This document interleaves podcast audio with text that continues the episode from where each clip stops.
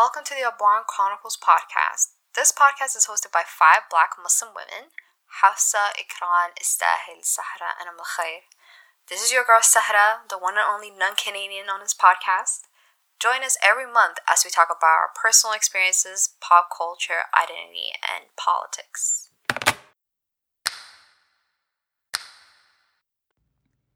Hello, Abwaan listeners. This summer we're hosting our very first live event, an Abwaan Art Gala. Exciting times! We're hoping to bring together the amazing folks who've been supporting us all these years. We know who you are, as well as local community members. We will have exhibits inspired by our episodes, but we also want to take this opportunity to showcase our listeners. If you are a black artist, this call out is for you. We are providing a paid opportunity to share your art at our gala, which will take place July 12th in Toronto. We will be accepting three submissions to be showcased. For more information, please check out the sign up link in our description. We can't wait to see you all. Hi, and welcome to a new episode of the Abwaan Chronicles podcast. This is your girl Sahra, and today we have a special guest. Drum rolls. It is Hafsa. Tell me a little bit more about yourself. So, yes, like you said, I am Hafsa. I'm from London, and I mean, where do I begin really? Um, about myself. So I work in the beauty industry. Um, I have done so for over 10 years now. Um, previously worked in marketing until last year. Um, currently an esthetician. So I've transitioned from marketing into becoming an esthetician. I create content. I have a podcast called Mind Pretty Soul. Um, you have a really long CV, you know? we can kind of start with a little bit about your blog. Like, a blog that I remember in my late teens reading in early 2000, 2010. Yes. Uh, tell me a little bit more about that. Yeah, so I, how old was I then? I think I was 19 and I remember, so actually it starts years before that. So ever since I was a kid, I was always that kid who loved makeup, hair, clothes, skincare, what nails, whatever it was. Like I, I was obsessed as a kid. I loved it so much. And I was so into it that I always wanted to work in that industry. I just didn't really want to be a hairstylist or a makeup artist or whatever. I just loved it. I just loved the idea of it transforming and the transformative powers that beauty can have on someone and that it can kind of be a little bit of a lift or a bit of a boost for someone, right? And I was a student. I had done my, I just completed my first year of university and I hated my first year. Like I hated the degree that I was doing. So in some kind of like rebellion stage, I thought to myself, I'm just going to go to Egypt and I'm just going to go there. I'm just going to stay with some family that were living there. And I wanted to study Arabic and just kind of enjoy the place for myself. But also at the same time, I also wanted to, it sounds pretty extreme, but I wanted to run away from my parents because I knew that I, I, I, I knew that I was going to make an announcement to them and tell them that I wanted to drop out of university. So I, yeah. So I thought to myself, well, if I'm not face to face with them, then surely they'll just have to accept it and they can't really argue back with me. So what I'd done was I'd gone on this little self discovery trip to Egypt, to Cairo. I stayed there, I think, for like three or four months and loved it. I decided I'm going to drop out of this university. I'm going to go to another one. And when I'd done that, I'd called them and I said, Hey, I'm dropping out and I'm going to go to another university. I don't like this course. So obviously chaos ensued, but I just, they, they had to accept it, right? But at the time as well, I yeah. said to myself, I really want to, to basically get a job in beauty. I don't know if it's to start a brand or if it's to do something. I just want to work in beauty. So at the time I had a mentor and she said to me, why don't you start a blog? Because when you kind of convey that interest through your writing, when it comes to like applying for jobs and stuff like that, they'll be able they'll be able to see that you actually have that interest um, and you've taken it like in your personal life as well, just as much as you would in your professional life. So that's where Muslimah Beauty started in the summer of 2011, and it was amazing. Like I started it, I think within a couple of months, I was just writing about anything and everything, like my favorite DIY beauty recipes to skincare reviews to to makeup to whatever, and um, within a few months, it kind of took off from there. And I never saw it really being as successful as it was, especially because I was so young back then. And within a year, it was nominated for awards and it had won an award as well. And it was kind of getting coverage in the press and it was just really taking off. And now looking back at it, I'm a lot older now. Um, 30 and I, I look back at that young girl who wanted to start something and I'm like, wow, you were pretty fearless and you've done something really cool at that young age. But um, no, it was amazing. And that's actually what really prompted me to really take off in that field and and it opened so many doors for me, which I'm grateful for. Yes, and I just like I feel like you also um, kind of was like a mentor for a lot of other young Somali girls because I remember there were very few Somali girls, especially like in the blogging uh, atmosphere or the blogging area, uh, where there's not that many Somali girls doing it outside of maybe Scandinavia, I would say. And I'm gonna like it was very incredible for me as a young girl because I remember reading your blog and I was thinking, why is this girl not posting anymore? I think it was like the last couple of years of the blog, and I remember um, you definitely introduced me to like uh, Oud. I remember. Oh, really? Kiali Oud. I remember back in the day, it wasn't that popular. But I feel like now with TikTok and everything, it's a lot more popular. But I remember you posting a lot about Oud and uh, rings small things that I like the young like teenage me was looking at. It was very interesting, and I feel like you we should give her our flowers, you guys, because it was definitely a stepping stone in Somali culture. I'll say that 100. percent Thank you so honestly. Thank you. That honestly warms my heart to hear you say that. Seriously, thank you so much. I'm literally just grinning. Seriously, thank you. Like for me, I I think it's hard for you to see the impact when you're in it, when you're actually doing it, because you don't you don't necessarily feel it. You're just you're just putting out this content or you're putting out whatever this thing, and you don't realize who's who's reading it, or because some people might not even actually say to you, "Hey, I'm reading," but you never know actually the impact. Because for me, sometimes I listen to podcasts silently. I read blogs silently. I, I follow pages on Instagram, but I'm like their biggest fan. But I just don't necessarily go out of my way to say that to them. But I think I should now hearing what you said there. Honestly, that is so sweet. Thank you. Like I, what's so funny is you said obviously that I stopped for a few years. Like it's interesting because I, so I, that blog was really heavy for me when I was a student. So when I was doing my bachelor's and when I was doing my master's, like that was when I was like at my like most productive when I was at my peak. And that was for about a good four years. And then I'd graduated and I had officially gone into my career, right? And I was working on marketing. I won't say the brand. Um, I mean, who knows? Maybe they're listening, but it was a very big, very big company in the beauty industry. And I remember when I was offered the job, they said to me, Hey, we know you write a blog. And actually that was one of the reasons why they gave me the job.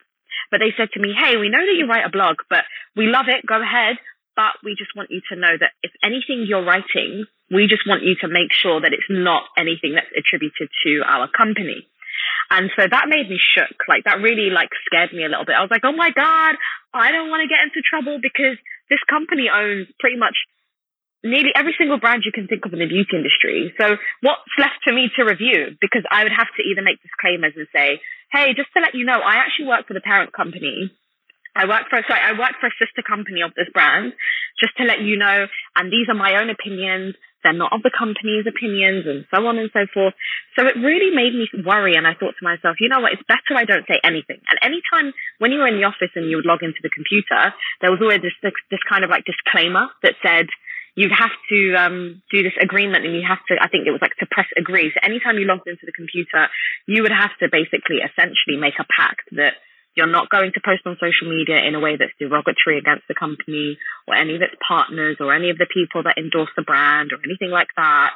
So it was very like you were very much um, aware of the fact that anything you do say could be used against you or could could be held against you. So from there, I was just like, you know what?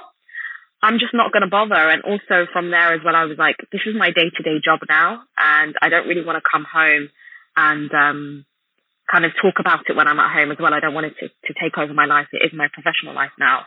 Um, so it kind of just kind of died down a little bit. And I also realized that beauty wasn't my only interest. And as I was getting older, my interests were developing, um, not necessarily maturing, but they were just developing and I was a lot more passionate about other things as well. So it just kind of died down from there a little bit. Yeah, but but with that feeling feeling like okay, like a little bit intimidated by all these restrictions that you have at your previous or previous job.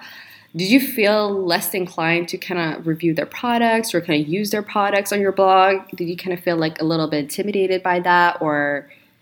Kind of. So kind of. In a way you don't want to necessarily give your I'll, I'll be honest for me it was more like i don't want to give my 100% opi- honest opinion because if i don't like the way this product is then um I can't really slate off the company that I work for.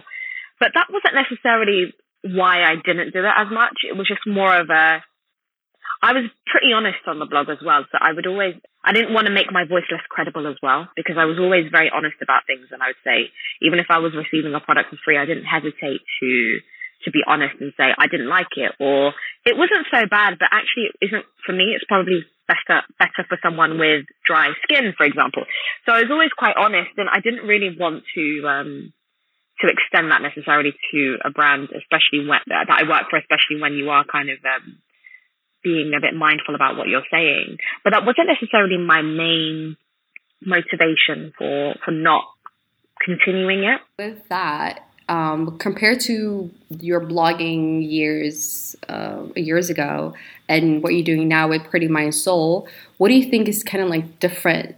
Uh, do you feel like it's a little bit more easier? I do, I do, I do feel a lot easier. For me now, um, with my Pretty Soul, it's basically this thing where I'm a lot more.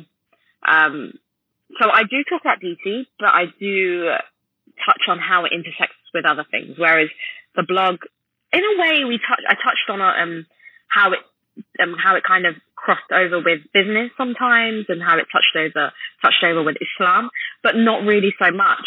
Muslim Beauty was more of like a strictly beauty blog, whereas Mind Pretty Soul, I talk with my guests. We talk about how beauty crosses over with things like class, ethnicity, race, spirituality, um, um, self care and well being and health and business, all of these things, right? So it's a lot more all encompassing. So with Mind Pretty Soul, I realized that um, I just didn't want to talk about beauty alone. And funnily enough, it was a it was actually a newsletter which I started in 2016. So I was racking my brain about how I was going to continue the blog. I kept pressuring myself and saying, "You've got momentum on this blog. You're getting all this coverage in the press. You're getting, you've got so many like engaged people that read, but you just don't have it in you to write." But then that's when in 2016 I started it as a newsletter and I said to myself, I want to do a newsletter to talk about how my interests have developed a little bit, hence my Mind Pretty Soul.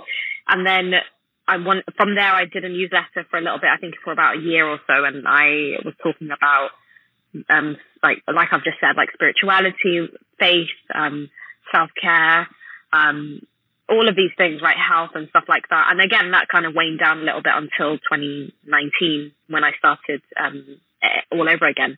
But yeah, for me, Mind Pretty Soul is just a lot more all encompassing as opposed to it just being strictly beauty. Um, and I think it's more reflective of me as well because beauty isn't just one area of things that I like. I don't necessarily even want to be just known as the person who just talks about beauty and makeup and skincare and hair because I have other interests, you know? 100%. So, what do you think is kind of like the difference uh, back then and now? Do you see more people kind of doing the similar thing that you do, where you kind of use beauty and kind of different other factors and kind of implement it? Um, what is the difference experience that you had previously and compared to now? Oh, it's so interesting. It's changed so much now. It's changed. It's been like 10 years now, over 10 years, and it, the game has changed entirely. Like, I think back then, um, not that you can't get away with it now, but you could be a blogger who had a really small, tiny, tiny audience, but they were super engaged and you would have had this massively engaged community, but they weren't necessarily big. Whereas now, um, whereas now it's all about numbers, right? So, and I think that's because brands cottoned on to how much creators and content creators and writers and stuff like that can really, um, engage people. So back then they were doing that as well. Brands were still like kind of talking onto it, but not as much. Whereas now it's become this whole economy in and of itself. So I think back then I will say that it was a lot more authentic because it was literally just people in their house writing away on this blog. And what was so beautiful about that is that it was authentic. Whereas before you would get your opinions about beauty from journalists. And when it comes to journalists, Mm. They would have great relationships with these PRs who work for these brands and they're getting a lot of freebies and, and they're kind of getting on going on press trips and stuff like that. Not to say that their voices aren't credible, but at the same time, they weren't necessarily reflective of me as a black Muslim woman, as a Somali woman. Um, so I didn't find any journalists who were talking about beauty in the way that I needed. Uh, you know, I needed an opinion that reflected me. There's no good in reading someone who's talking about hair care when she doesn't have the same hair texture as me. She doesn't have the same skin tone as me. So what does she know about the foundations and concealers that I need for my own skin, you know? So what beauty blogging did back then is it really democratized everything. It basically made everything this level playing ground where people can basically get opinions about beauty from their own peers. And that's what it was back then. Back then it was peer to peer saying to you, Hey, this is how I feel about this maybe then you could actually benefit from this foundation or this um, conditioner or, or this hair gel or whatever the product is. It was literally peer to peer. Whereas now I don't necessarily see it as being peer to peer anymore because the industry has taken off so much that you have these content creators and influencers who are almost like these figures in their own right. They've surpassed the beauty journalists. They've surpassed um, they're, they're celebrities in their own right. And I love that for them because what I love is that people have literally forked out there and they've carved out their own fortune by being themselves. But then at the same time, that being said, there isn't that peer to peer element because it's almost like you're looking up to them. And now when it comes to people who are younger, who haven't necessarily grown up without influences being a thing, because when I was growing up, influences weren't really a thing. So it isn't naturally it's not going to be a peer to peer type of relationship. And I know that now there's this kind of talk about parasocial relationships where influencers um, and content creators will have this type of relationship with people where there's a somewhat of an over familiarity, but I can't really describe it so much. But yeah, parasocial relationships I think are now really worth taking into note when it comes to like influencers and content creators. So I think that was that's the biggest and starkest contrast between back then and now, um, because it really took off, and I never would have seen this happening before. I'm not going to lie; like I never imagined um, someone like a regular girl who was a YouTuber who is now like this figure in her own right, and it's it's incredible to see. It's incredible to see, but it's so interesting. It's so interesting to see like the dynamic has shifted entirely now. Like you said, journalism and them being close to maybe like PR uh, peeps uh, companies.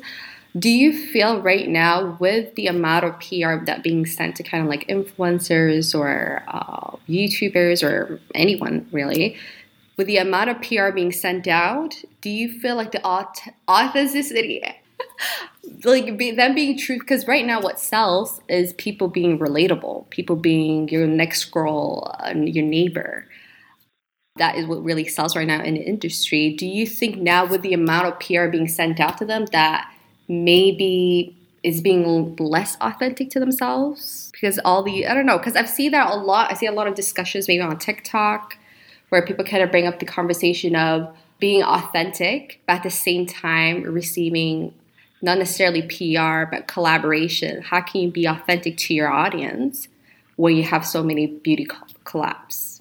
Does that kind of make sense? Yeah, no, that makes sense. And you know, it's interesting answering this as someone who's been on both the brand and the content creator side. So I've seen it both ways. So if I were to describe it from myself as someone who um, has worked in marketing and I've worked very closely with um, with with PR um, with so like I've worked very closely with PRs who will then work with an influencer. As someone who has been on the brand side, I really value an authentic voice. Um, if I, if I, I've, I've generally, like in the past, I've been responsible for kind of picking out which influencers we want to work with. Do we want to work with her? Who is she? Like basically kind of sensing out which voices to work with and which, um, influencers or content creators to work with. And I think why I would really like an authentic voice is even if they're brutally honest, that's because, that's because people can see through the BS. I think a lot of people are able to see through it. They know nowadays that influencers and content creators, they are going to get considerable amounts of PR. They might not necessarily want to mess up the relationship that they have with this brand. Therefore, they might be a bit more diplomatic in the way they speak about a product or a new launch or whatever it is.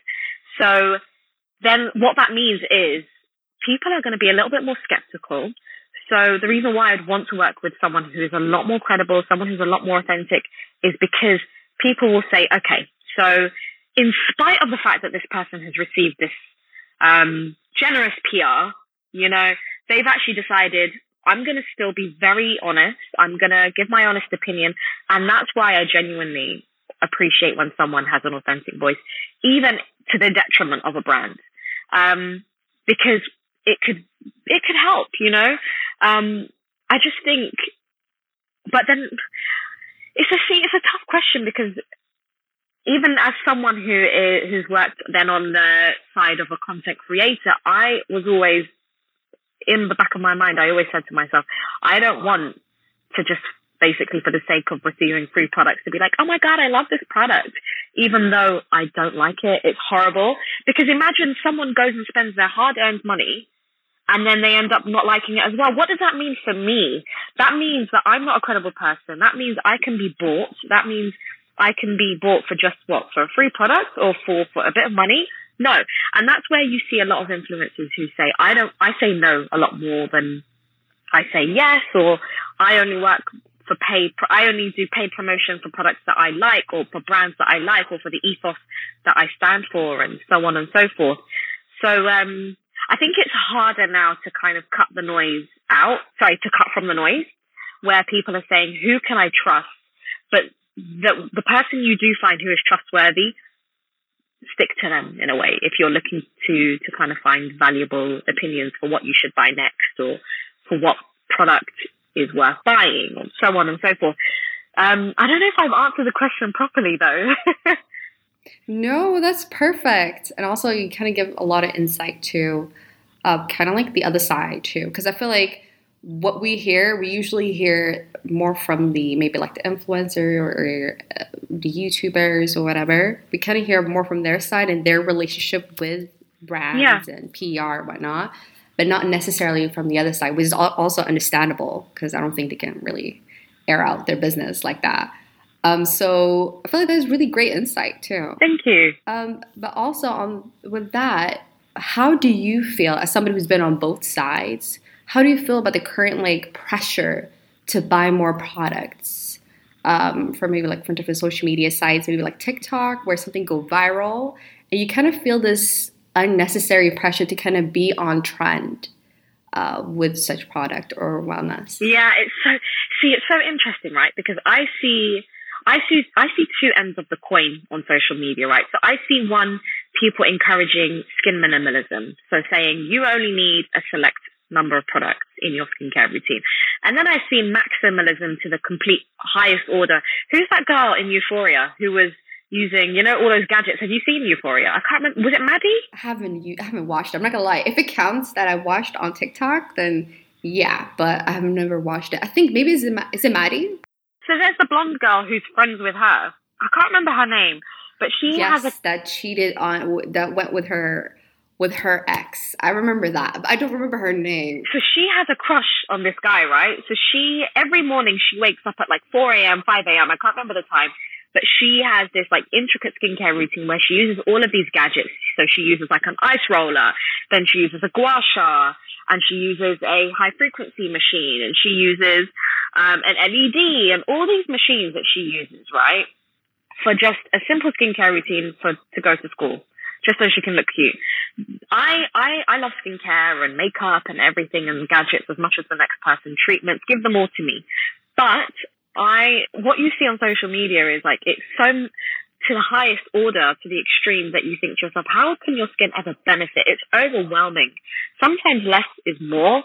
And, and that's naturally where you kind of come into the question of consumerism. So I think, I think either people who use so much, like as in in one routine, either might not necessarily know so much about skincare and they're just using um, social media or whatever else, what other sources are out there to be informed about skincare, or they just use it to enjoy it, perhaps. Because I know that there are some people who kind of get a lot of enjoyment out of skincare and the routine of it all and stuff like that.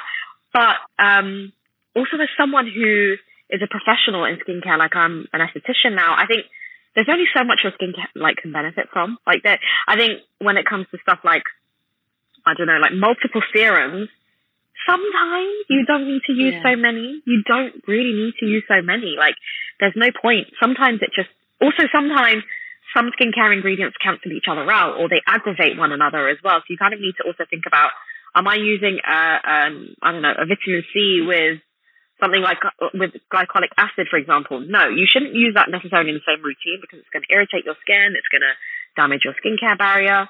So I would hope that if they're using so many products, they know exactly what they're using. They know which products complement one another as opposed to kind of um, counteracting each other or aggravating the skin.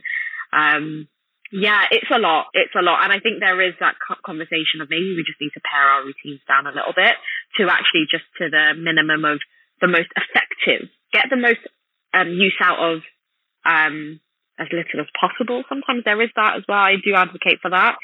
But at the same time, I do get using a lot of products. You just have to be smart about it, if that makes sense. Yeah, because I feel like maximalism for me, what I hear was the 2017, 16, 17 boom of Korean, like 12 steps Korean beauty routine that was just everywhere. And I remember, like, not only like a year ago, finding out that people necessarily don't use that much products. Like back in Korea, people just heavily focus on cleansing, like double cleansing. That's really big. Yeah. But this 12 step routine is non existent. And also saying that if you have like back back in the day, like there was this whole focus, like you said about the Korean skincare. There was also the focus on the skincare shelfie in your bathroom. I was a massive sucker for that, right? I had a bathroom cupboard filled to the brim, but I'll be very honest, I didn't really use a lot of it because what can I do? Like, do you know what I mean? Like, I'm sorry, but you're, for the most part, if you have so many products in your cabinet, there's only so many you're going to use. Like, if we just think of things in a mathematical, logical way, some products are going to get used more than the other and they're just going to lie around and likely expire. They're likely going to just not be as effective, especially if we're thinking about ingredients that are active, like vitamin C, which is a volatile um, ingredient. Um, so there's only so much, so also that you can only have that product for so long in your bathroom. So what's it doing? If you think about that. So you have to kind of think about it in that kind of way as well. But I just used to love looking at it. But now looking back, I'm like, that's a bit cringe for me now. I don't really use nearly really as many aesthetic. products. Yeah, I don't use as many products as I used to. And this is someone who, as someone I used to get really, like, I'm someone who is able to get discounts and I used to get freebies and I used to like, for the brands I'd worked for, I get free products, you get allocation sometimes, you get a discount. But then after a while, I was like, the novelty's just worn off. I don't really buy as much anymore. It's kind of crazy seeing the changes from like very maximalism to a point where right now people are only pushing for like, oh, tretinoin, just a cleanser. And if you're being a little bit adventurous, maybe use a serum during the day. And I feel like it either has to be either the two extremes every like five year rotation. But with beauty, let's go back to wellness because I feel like right now your new blog, it's not it's not new, but your current blog that you have right now, Mind Pretty Soul. Guys, they have a podcast and they have an Instagram page and a website. Let me know if I'm missing something. TikTok. Yeah. Um, with that, you have changed kind of your narrative to more wellness right now. Um, why did you change from beauty to kind of more wellness? I remember you you do a lot more recipes. Yeah. How do you feel about the changes that you've made, and also on the boom of wellness and gut gut health, as they say? Yes. What are your your opinions about that? Oh my god, gut health! I'm all about gut health because uh, basically the general argument is is that most diseases or most issues when it comes to your health begin in the gut, right? And there's a saying, I think, um, my, my, my business partner will probably say to me, I can't believe you're saying this wrong, but I think it's the, your gut is your second brain, if I'm not mistaken. But your gut is so crucial that your gut can really have an influence on your mental health, your skincare, uh, sorry, not your skincare, your skin. Um, your gut is just the foundation for a lot of your health, right? So if you get it right, good for you. You know, if and if it's if it's kind of suffering and, and you're not necessarily um, in the best of health when it comes to your gut, you will probably see it um, showing outwardly um, in your skin, or you might show see it kind of showing up in other um, concerns when it comes to your wider health. But I, the reason why I kind of transitioned from beauty into wellness is that my interests just really changed, and I I also went through some mental health problems um, around the time I was studying and around the time that I was doing the blog. And I was at the peak of my mental health in terms of like how bad it was back then. And I really, for me, to re- like the road to recovery was a 360 degree approach for me. I I went to my doctor and I got help through my help through my doctor. I also exercised. I started like doing loads of different things, right, to kind of help myself have a routine and to really just take care of myself completely holistically.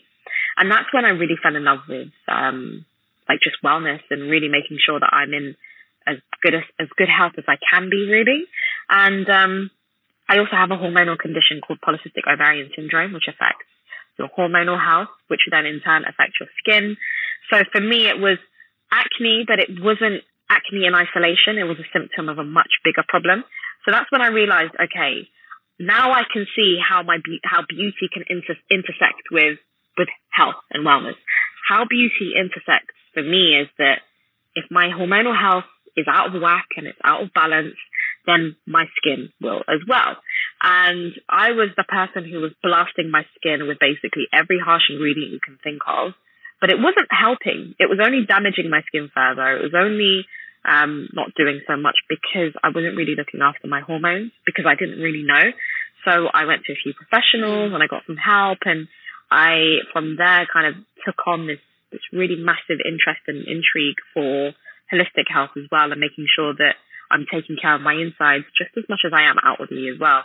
And that's where my interest has really taken off. And that's where I'm really into food now. And I'm really interested in relationship that food has with my mental health, with my physical health, with my with my skin, with my hair, everything.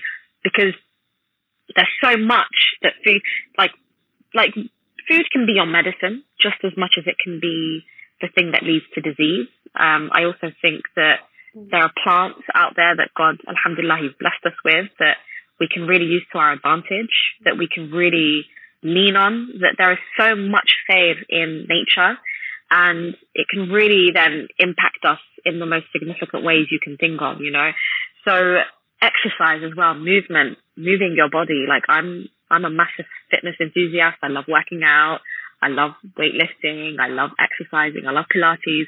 So all of that kind of stuff when it comes to like how it all encompasses into one, which is like the wider branch of like wellness and well-being, I'm all over it because it's helped me and I, I will always kind of shout it from the rooftops. And that's why I created Mind Pretty Soul because I wanted to talk to all of these women who are either working in those fields or might not necessarily be working in those fields, but I also want to know their relationship to their health, to their, yeah. to beauty, to well-being, to self-care, everything, because it just, it speaks for itself really that when you take care of your health, it shows and it pays back, you know? As someone who's been in that space for a couple years, what would you advise somebody who's just currently interested in getting into wellness? Because it, it could be very overwhelming, and maybe like the first couple of days it works out and then kind of falls off. What would you advise? I would advise be pragmatic, be realistic with yourself. I think a lot of us will uh, probably attest to the fact that we've said, "Oh my God, I want to go on a weight loss journey." And I'm going to cut out everything and I'm going to go to the gym six days a week. Realistically, I know for a fact that if I was to take on that type of habit for myself, I'm going to fall off a week later because it's just not sustainable. It's not realistic for my life. I'm a busy person. I love food. I love chocolate. I love junk food just as much as I love my healthy food. So I'm going to be a bit realistic about myself. I know for a fact I can't go to the gym six days a week, but I, what can I do instead? Okay. So if I know that I can't go to the gym six days a week. I probably can go every other day, right? So I just have to be realistic with my lifestyle, with my commitments, with my um, timetable. And if you look at yourself and just say to yourself, these are the things in my life that are a priority. Okay. So if you're a mother, for example, if I'm a mother, I know that at this time I need to pick my children up from school and then I have them for the rest of the day.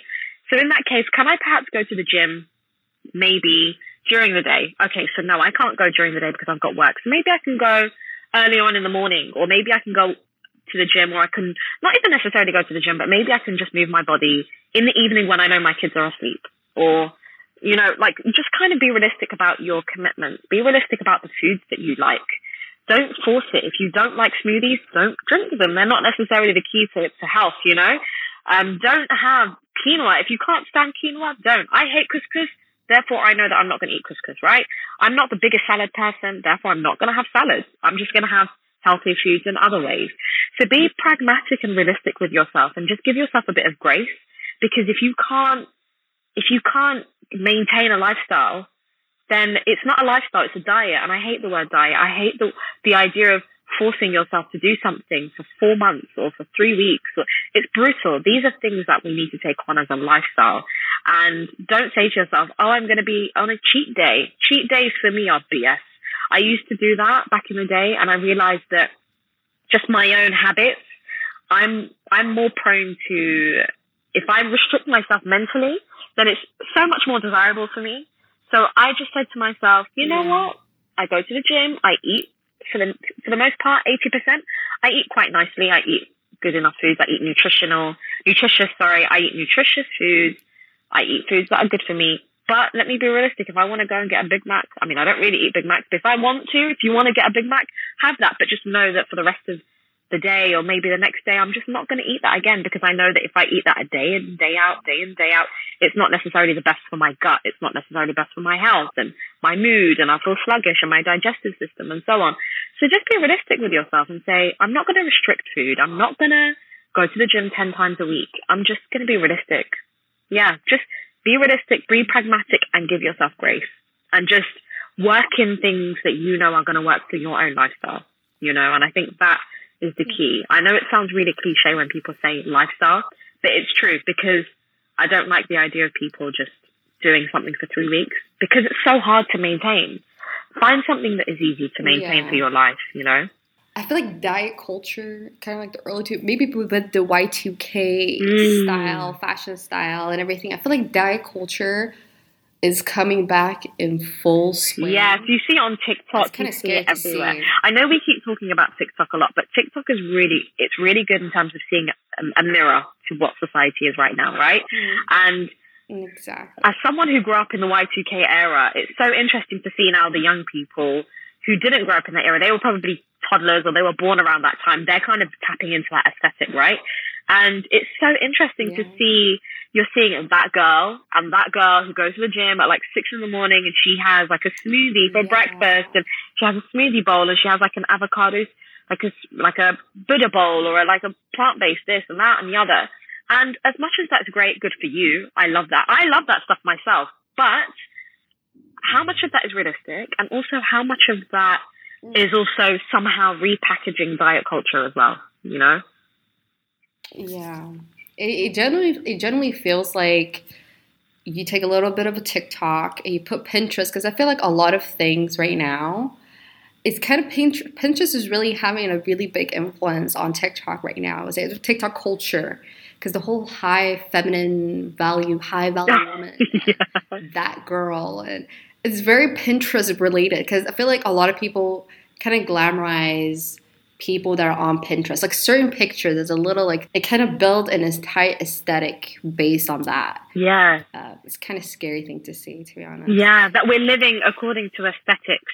It's crazy. Like I'm someone I'm someone who's very creative. I love a good aesthetic. I love visual cues, right? But to me, I think the idea of living according to an aesthetic is a bit, a bit mm, to me. I don't know. Like this highly curated lifestyle. Yeah. Um, if you, if that's for you, then good for you. But I don't necessarily like the idea of almost forcing and, and really like editing your lifestyle just so that it looks aesthetically pleasing to people. You know? Yeah. So you gotta have your own style and kind of figure out who you are. And I feel like that's even more difficult, even though we have so much material to use. Yeah. I feel like it's a little bit harder now to kind of like figure out your own style or who you are. Okay, your own aesthetic, I guess. Yeah. Yeah. And you know, I'm saying that, I know that we're like we're naturally going to kind of go with the flow in terms of we're going to go with the flow of what society deems um, attractive or deems um, aesthetically pleasing or trendy, right? So the clothes we wear are going to naturally go in line with that just by default of us kind of being um, just human, right? We're going to buy this this dress because it's in right now or whatever. Um, so let's not. I'm not going to act like I'm this person who is like I'm so I'm so authentic and I'm so original. I'm going to dance the beat of my own drum and I'm an anti-aesthetic person. But that being said, mm. just be you. If you like it, go for it. If you don't like it, however, then don't necessarily feel pressured just because it's the thing that everyone is into, right? Just kind of take what you like and take what take what you like and leave what you don't like, you know? Exactly. We're all like it's an everlasting journey. It can change tomorrow. It won't necessarily be the same. I we all probably did not look the same that we were ten years ago. Yeah. To now. So it's always a changing. That's kind of like the beauty of it too. I hundred percent. hundred percent. I love that. Yeah, I love that you can look back. Sometimes it's cringe. I look back at pictures from like ten years ago, fifteen years ago, twenty years ago, even like five years ago, and you kind of sometimes I cringe, but at the same time, those are nice memories that you can look back at and you think, oh, do you remember when we used to wear peplum tops, or like when we used to do our hair this way, um, or we used to do our makeup this way and matte lips lip, like you know, those liquid lipsticks were a thing, whereas now no one could, you wouldn't be seen dead in that. But it was its time, you know, there was a time for that, which is so interesting to look back at. Exactly. I always think about that one like t-shirt, and then there's another like long arm uh, thingy under it. Like when I was a kid, everybody used to do that because you know, first from halal girls.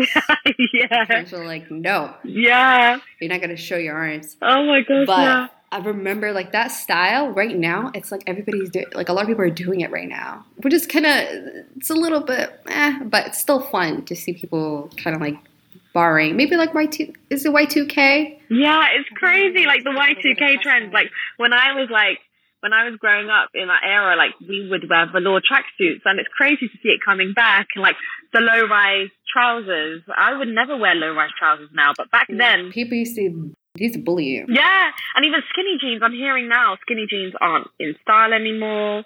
What else isn't in style? Like a side parting isn't in trend anymore. The side parting, I, I still don't understand. I feel low key when I do my, when I look at myself in the mirror and I'm trying to do my hair, and I kind of see that side part. I just get this like inside voice, being like, "You're wrong." Yeah, what do they call it? It's like, called like, like chuggy or chuggy, chuggy something. Cheugy, that's like really like white millennial lady, like Cheugy. I feel like that is very uh Hadan women thing. Ah, okay. Because I've never heard a woman of color using that term. Is it like the C H?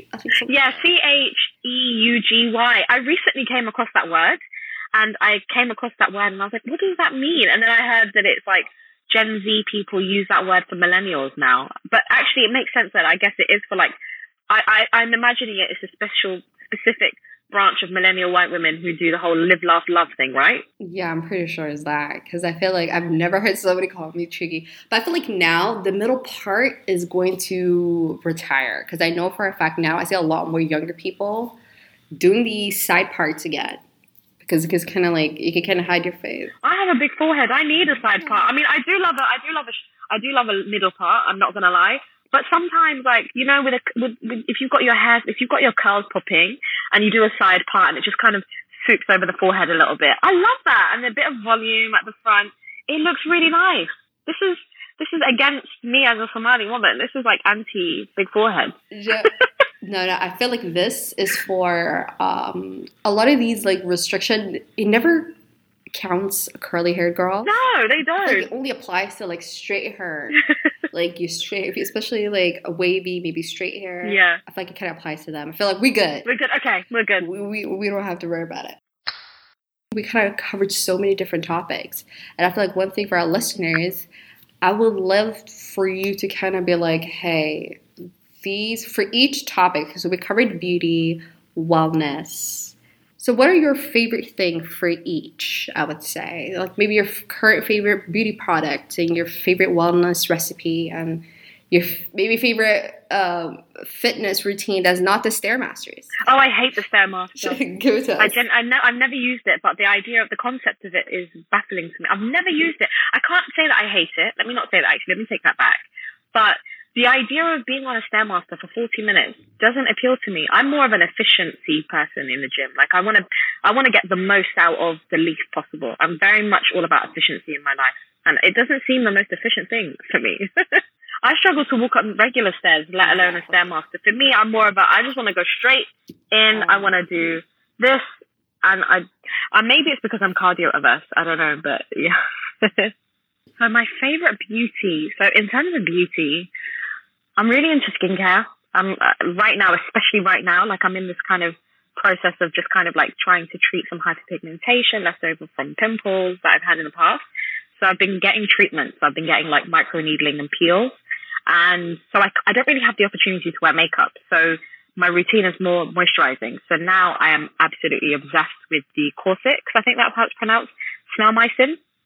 It's so moisturizing. It's so hydrating. It proper gives your skin like a suppleness to it as well. So I just like pack on a lot of moisture on with the Snail Mucin. So that's favorite beauty. In terms of wellness, um, probably the first thing that comes to my mind is a herb called ashwagandha. I always talk about ashwagandha because it's pretty much a super herb. So it's an adaptogen herb, which means that it adapts to whatever your body needs at that moment in time or whatever your body um, is lacking or needs. So it brings, its aim is to bring balance to your body. So if you need energy, it will give you energy. If you need relaxation and to be mellowed out, it will mellow your body out. So I usually take it at night and it helps me go to sleep like pretty quickly.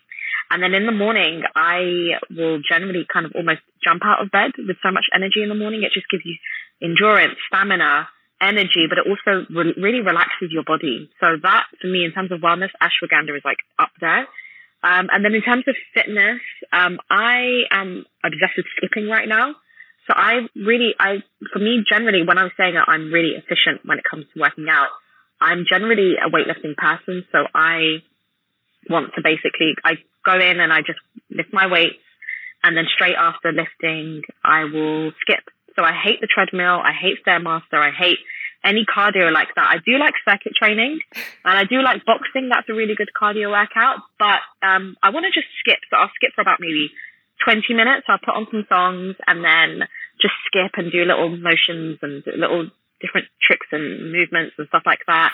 And yeah, that's what I'm obsessed with because I feel like skipping is super efficient because what you can do in 20 minutes or even 10 minutes of skipping, personally, at least in my experience, I feel like I've gotten more out of that than being on the treadmill for like 40 minutes because it just gets your heart going and it's a killer in terms of your shoulders, your calves, your body, like your just your whole body. It's a full body workout, but you feel it more in your calves, in your shoulders and stuff like that. And I'm always really someone who encourages women to train their shoulders and their back. So if you want nice shoulders, skipping mm. and calves and everything, it's just incredible. Yeah. Yes. That is amazing. I'm taking down some notes too because my back is the back of a 60 year old. I need to get that. I need to get that going. But thank you so much, Hafsa. You're welcome. You're welcome. You're welcome. Thank you for having me. Hey guys, we'd love to hear from you. Get in touch with us and follow our Instagram, Twitter, and Curious Cat socials at Abwaan Podcast. Our TikTok is at Abwaan Chronicles, or even email us at abwaanchronicles at gmail.com. If you'd like to support the team, check out our merch at abwaanchronicles.com, and you can also buy us a coffee or purchase a monthly membership at buymeacoffee.com forward slash Abwaan Podcast. This season, we're coming with new episodes every first Wednesday of the month. Don't forget to turn on that notification bell.